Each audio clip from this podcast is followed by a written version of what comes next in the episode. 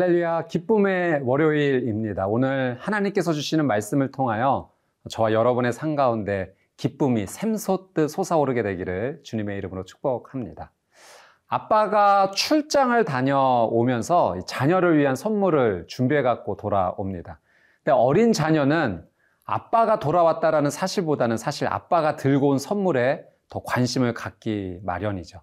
근데 이 자녀가 점점 성장해 나가면서 다 컸는데도 불구하고 아버지가 선물을 주는데 그 아버지보다 선물에 더 관심을 기울인다면 아직 어린 것입니다. 덜 성장한 것이죠. 어, 성장한 자녀일수록 아버지가 주는 선물보다 더 귀한 것은 사실 그 아버지의 존재 자체입니다. 요한복음에서 나타나는 어, 많은 기적의 이야기는 예수님께서 창조주이시다라는 것을 증명하는 어, 하나님의 말씀입니다.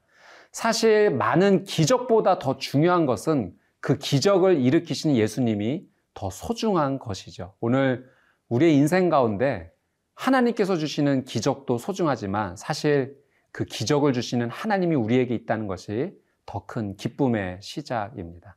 오늘 말씀을 통해서 그 하나님을 더 기뻐하는 저와 여러분이 되기를 소망합니다.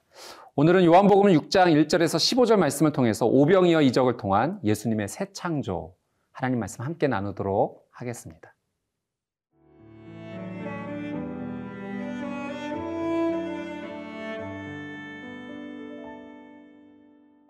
요한복음 6장 1절에서 15절 말씀입니다. 그 후에 예수께서 디베랴의 갈릴리 바다 건너편으로 가심에 큰 무리가 따르니 이는 병자들에게 행하시는 표적을 보았음이러라. 예수께서 산에 오르사 제자들과 함께 거기 앉으시니 마침 유대인의 명절인 유월절이 가까운지라 예수께서 눈을 들어 큰 무리가 자기에게로 오는 것을 보시고 빌립에게 이르시되 우리가 어디서 떡을 사서 이 사람들을 먹이겠느냐 하시니 이렇게 말씀하심은 친히 어떻게 하실지를 아시고 빌립을 시험하고자 하심이라 빌립이 대답하되 각 사람으로 조금씩 받게 할지라도 이백 데나리온의 떡이 부족하리이다 제자 중 하나 곧 시몬 베드로의 형제 안드레가 예수께 여짜오되 여기 한 아이가 있어 보리떡 다섯 개와 물고기 두 마리를 가지고 있나이다. 그러나 그것이 이 많은 사람에게 얼마나 되겠사옵나이까? 예수께서 이르시되 이 사람들로 앉게 하라 하시니 그곳에 잔디가 많은지라 사람들이 앉으니 수가 오천 명쯤 되더라. 예수께서 떡을 가져 축사하신 후에 앉아 있는 자들에게 나눠 주시고 물고기도 그렇게 그들의 원대로 주시니라. 그들이 배부른 후에 예수께서 제자들에게 이르시되 남은 조각을 거두고 버리는 것이 없게 하라 하심으로 이에 거두니 보리떡 다섯 개로 먹고 남은 조각이 열두 바구니에 찼더라. 그 사람들이 예수께서 행하신 이 표적을 보고 말하되 이는 참으로 세상에 오실 그 선지자라 하더라. 그러므로 예수께서 그들이 와서 자기를 억지로 붙들어 임금으로 삼으려는 줄 아시고 다시 혼자 산으로 떠나 가시니라. 네, 1절, 2절 말씀 함께 보겠습니다. 그 후에 예수께서 디베리아의 갈릴리 바다 건너편으로 가심에 큰 무리가 따르니 이는 병자들에게 행하시는 표적을 보았음 이러라. 예수님을 따르는 큰 무리가 있었습니다. 정말로 많은 사람들이 예수님을 따랐죠. 그들이 예수님을 쫓았던 이유는 무엇인가? 그러니까 예수님을 그리스도로 인정해서 쫓았는가? 또 예수님의 가르침을 정말로 소망했기 때문에 따랐는가? 그렇지 않습니다. 그들이 예수님을 쫓았던 이유는 예수님께서 보여주시는 기적을 보고자 함이었습니다. 여러분, 우리의 신앙생활은 어떤가요? 우리의 믿음은 어떤지 한번 생각해 봅니다. 내가 예수님을 믿는 이유, 예수님이 주시는 기적을 보기 위해서 그분을 따르는가? 아니면 그분 자체로 그분이 나의 생명의 구세주이시기 때문에 그분을 너무 사랑해서 그분을 쫓아가는가? 우리의 삶의 신앙의 목적이 무엇인지를 한번 생각해 보게 됩니다. 여러분, 우리가 예수님을 따라가야 될 이유가 있다면 그분이 주시는 선물 때문이 아니요. 그분 자체가 되어야 합니다. 근데 이때는 많은 사람들이 예수님이 주시는 그 기적을 보고자 많이 따라갔습니다. 그 가운데 우리 5절 말씀 함께 보겠습니다. 예수께서 눈을 들어 큰 무리가 자기에게로 오는 것을 보시고 빌립에게 이르시되 우리가 어디서 떡을 사서 이 사람들을 먹이겠느냐 하시니 큰 무리가 예수님을 따라, 따랐는데 그 무리를 예수님께서 외면치 않으시죠. 극률이 여겨주십니다. 이 많은 사람들을 어떻게 먹일 수 있을까? 그러니까 예수님의 마음은 극률의 마음입니다. 여러분, 우리가 어떤 상황이든지 예수님께 달려갈 수 있는 이유는 그분이 우리를 불쌍히 여겨주시기 때문에 그래요. 여러분, 어떤 상황이든지 주님, 저를 극률히 여겨주십시오. 불쌍히 여겨주십시오. 예수님께서 안아주실 것입니다. 눈물 닦아주실 거고 위로해 주실 것입니다. 오늘 그 예수님께 어, 와락 안기는 귀한 하루가 되시기를 주님의 이름으로 축복합니다. 어, 예수님께서 이 큰 무리에게 먹이실 것을 어, 말씀하시면서 빌립 제자에게 질문하시는 것을 보게 됩니다.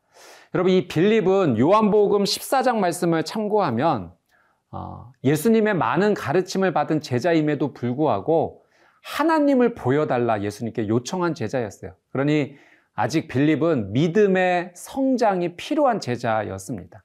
오늘 예수님께서 빌립에게 이거 어떻게 하면 좋겠지라고 물어보신 것은 이 빌립의 믿음의 성장을 도우시고자 함입니다.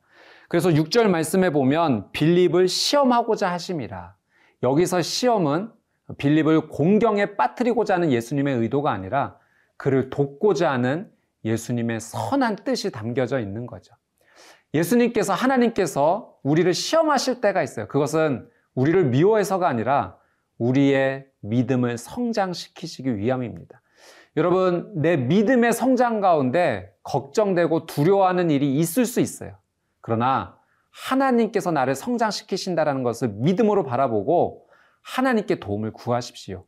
우리를 성장시키시는 분이 우리를 도와주십니다. 예수님의 이 말씀에 예, 빌립이 이런 대답을 해요. 7절 말씀해 보니까 200데나리온에 있어도 떡이 부족하겠습니다. 그러니까 빌립의 대답은 이거는 어떤 방법으로 또 어, 해결할 수가 없는 일입니다. 라는 이야기를 하죠. 여러분, 우리의 인생 가운데 그런 일이 있어요. 이건 도저히 내 힘으로 해결할 수 없는 일이야. 도저히 내 능력 밖의 일이야. 아, 정말로 우리가 감당할 수 없는 삶의 문제를 어, 우리는 마주하게 될 때가 있습니다. 예수님은 이 부분에 있어서 이것을 해결해 주실 수 있는 분입니다. 아, 예수님께서 어떻게 이 문제를 해결하시는가? 8절 말씀을 보게 되면 제자 중 하나 곧 시몬 베드로의 형제 안드레가 예수께 여짜오되 어, 빌립이라는 제자가 등장하고 또 안드레라는 제자가 또 갑자기 등장을 합니다. 이 안드레는 요한과 함께 예수님의 첫 제자가 되었던 사람이죠. 그리고 자기 형제 베드로를 예수님께로 데려왔던 사람입니다. 근데 안드레가 무엇을 가지고 나왔냐면 어린 소년의 도시락 하나를 가지고 나옵니다. 오병이어 두 마리의 물고기와 다섯 개의 떡을 가지고 오면서 예수님께 이렇게 말합니다. 구절 말씀에 예수님 이것이 많은 사람에게 얼마나 되겠습니까? 믿음으로 가져왔지만 사실 걱정이 되는 거예요. 두렵, 두렵습니다. 이게 정말 가능한 일일까? 여러분, 우리의 삶도 마찬가지입니다. 아, 우리가 믿음을 주님께 드릴 수 있지만 걱정되고 또 두려운 것이 사실이죠. 예수님께 맡기십시오. 그분이 하십니다. 나는 하지 못하지만, 나는 불가능하지만, 나는 도저히 길이 없지만, 하나님께는 길이 있고 방법이 있습니다. 그분은 전능하신 창조주 하나님이십니다. 그분께 우리의 모든 삶을 맡기는 귀한 삶이 되시기를 주님의 이름으로 축복합니다.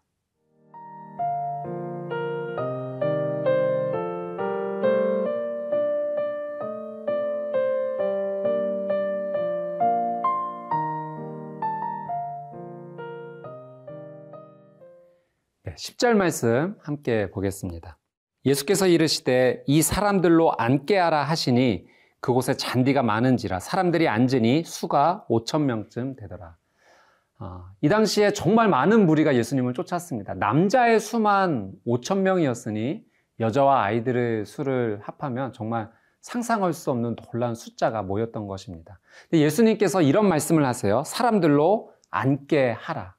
이 말씀에서 앉는다라는 것은 그냥 단순히 잔디 위에 풀밭 위에 앉으라가 아니라 이제 밥 먹을 준비를 하자라는 의미가 이 말씀 안에 담겨져 있는 거죠.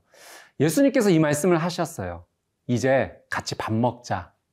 여러분, 아직 기적은 일어나지 않았습니다. 그런데 예수님의 이 말씀에 놀라운 소망이 담겨져 있지 않습니까? 창조주가 말씀하시니 그대로 될 것 같은 이 소망이 예수님의 이 말씀 안에도 담겨져 있는 것이죠. 여러분, 그래서 우리가 하나님 말씀을 정말 가까이 해야 됩니다. 우리의 삶 가운데 아직 문제가 풀리지 않고 해결되지 않았지만 그 생명의 말씀, 창조의 말씀을 우리가 가까이 할 때 그 말씀이 우리에게 소망을 줘요. 하나님께서 하시겠구나. 하나님께서 이루시겠구나. 오늘 앉으라 말씀하신 이 예수님의 말씀이 우리의 삶 가운데도 소망으로 시작되기를 주님의 이름으로 축복합니다. 11절 말씀입니다. 예수께서 떡을 가져 축사하신 후에 앉아 있는 자들에게 나눠 주시고 물고기도 그렇게 그들의 원대로 주시니라. 이 11절 말씀에 예수님께서 떡을 가져 축사하셨다. 이것은 예수님께서 감사 기도를 드리신 겁니다. 당시 보통 유대인의 가정에서 사랑하는 가족들이 식탁에 둘러앉아 아버지가 아, 대표로 감사 기도를 드리게 되었죠. 마치 예수님께서 많은 사람들을 식탁 안에 둘러앉게 하신 후에 대표로 하나님께 감사 기도를 하시는 아버지의 모습, 너무나 책임감 있으시고 든든하신 예수님의 모습이 아니겠습니까? 여러분, 아버지가 있다는 것, 어, 내가 의지할 그 아버지의 존재가 있다는 것은 자녀에게는 너무나 큰 축복입니다. 얘들아, 여기 앉아라. 내가 이제 먹을 것을 주겠다. 창조주께서, 창조주 예수님께서 주신 이 말씀과 감사의 기도. 여러분, 저는 여러분의 삶 가운데도 늘 예수님의 이 모습처럼 감사의 기도가 풍성히 흘러넘치시게 되기를 정말로 축복합니다. 하나님 앞에 나와 주신 모든 것을 감사함으로 고백하는 것 가운데 은혜가 시작이 되고 또한 기적이 시작이 됩니다. 11절 말씀 마지막에 그들의 원대로 주시니라. 그러니까 예수님께서 주시는 축복과 은혜는 모자람이 없어요. 늘 흘러넘쳐요. 우리도 그런 걸 경험할 때가 있지 않습니까? 이거 하나님께서 주신 은혜인데, 아, 이거 주다 마셨네. 이런 기분이 아니라, 와, 정말 흘러 넘치도록 주셨네. 내가 기도한 것 이상으로 부어 주셨네라는 그런 간증의 고백을 할 때가 참 많습니다. 하나님은 우리에게 모자라게 주지 않으세요. 흘러 넘치게 주십니다. 예수 그리스도를 온전히 바라보고 그분께 소망하는 인생에는 모자람이 없을 줄 믿습니다. 12절 말씀입니다. 그들이 배부른 후에 예수께서 제자들에게 이르시되 남은 조각을 거두고 버리는 것이 없게 하라 하심으로 예수님께서 그 수많은 무리에게 빵과 물고기를 다 나눠 주시고 남은 음식들이 있습니다. 그것을 다 거두어 어, 버리는 것이 없게 하라 예수님 말씀하셨죠. 여러분 하나님께서 우리에게 주신 정말 많은 것들이 있습니다. 우리에게 생명을 주셨고 또 건강을 주셨고 시간도 주셨습니다. 재능도 주셨고 물질도 주셨고 우리가 해야 할 일도 주셨어요. 하나님께서 주신 것을 여러분 낭비하지 않도록 우리의 삶을 살아가는 것은 굉장히 중요한 하나님의 뜻입니다. 버리는 것이 없게 하라. 아, 이 정도는 뭐 그냥 흘려 보내도 돼. 이 정도가 아니라 그것을 감사함으로 여기며 소중하게 여길 때 모으면 열두 강주리가 모여졌던 것처럼 우리의 모든 것도 소홀히 여기지 않을 때 하나님께서 그것을 모으셔서 놀라운 또 다른 하나님의 선물로 기적으로 사용하여 주실 것입니다. 귀한 상 가운데 하나님께서 주시는 놀라운 은혜를 소중히 여기시게 되기를 주님의 이름으로 축복합니다. 15절 말씀입니다. 그러므로 예수께서 그들이 와서 자기를 억지로 붙들어 임금으로 삼으려는 줄 아시고 다시 혼자 산으로 떠나가시니라. 여러분 사람들이 열광했습니다.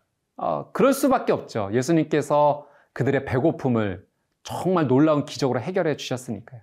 사람들이 생각하기를 이 예수님을 왕으로 삼으면 이제 우리의 인생은 행복하겠구나.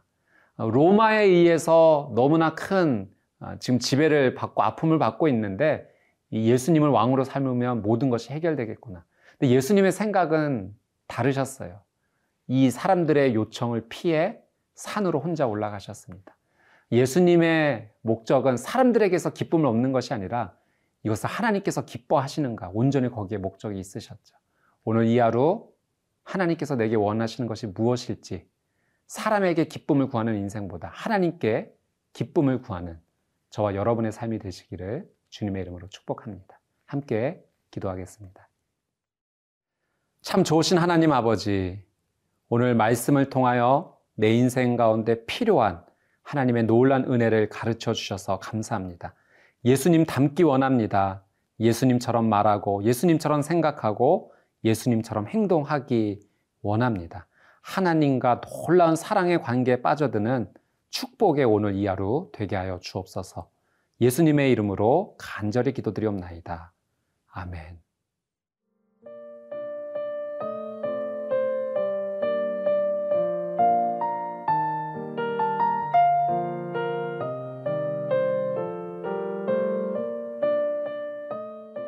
이 프로그램은 시청자 여러분의 소중한 후원으로 제작됩니다.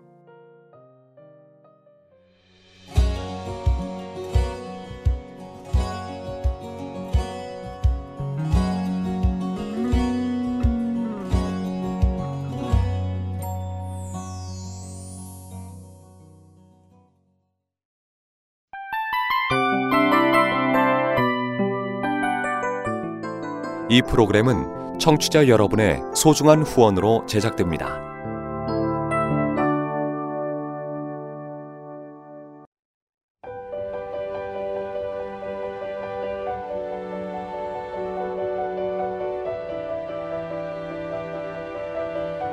세상에는 수많은 교회들이 있지만 더 깊이 있는 말씀 강해를 찾기 위해 크기로만 교회를 선정하지 않습니다. 보다 좋은 영적 콘텐츠를 더 많이 나누기 위해 방송비를 받지 않습니다. 1년 365일 복음만 전하고 싶어서 우리는 광고를 하지 않습니다. 온누리의 복음을 땅끝까지 CGN TV와 함께 땅끝 선교사가 되주세요.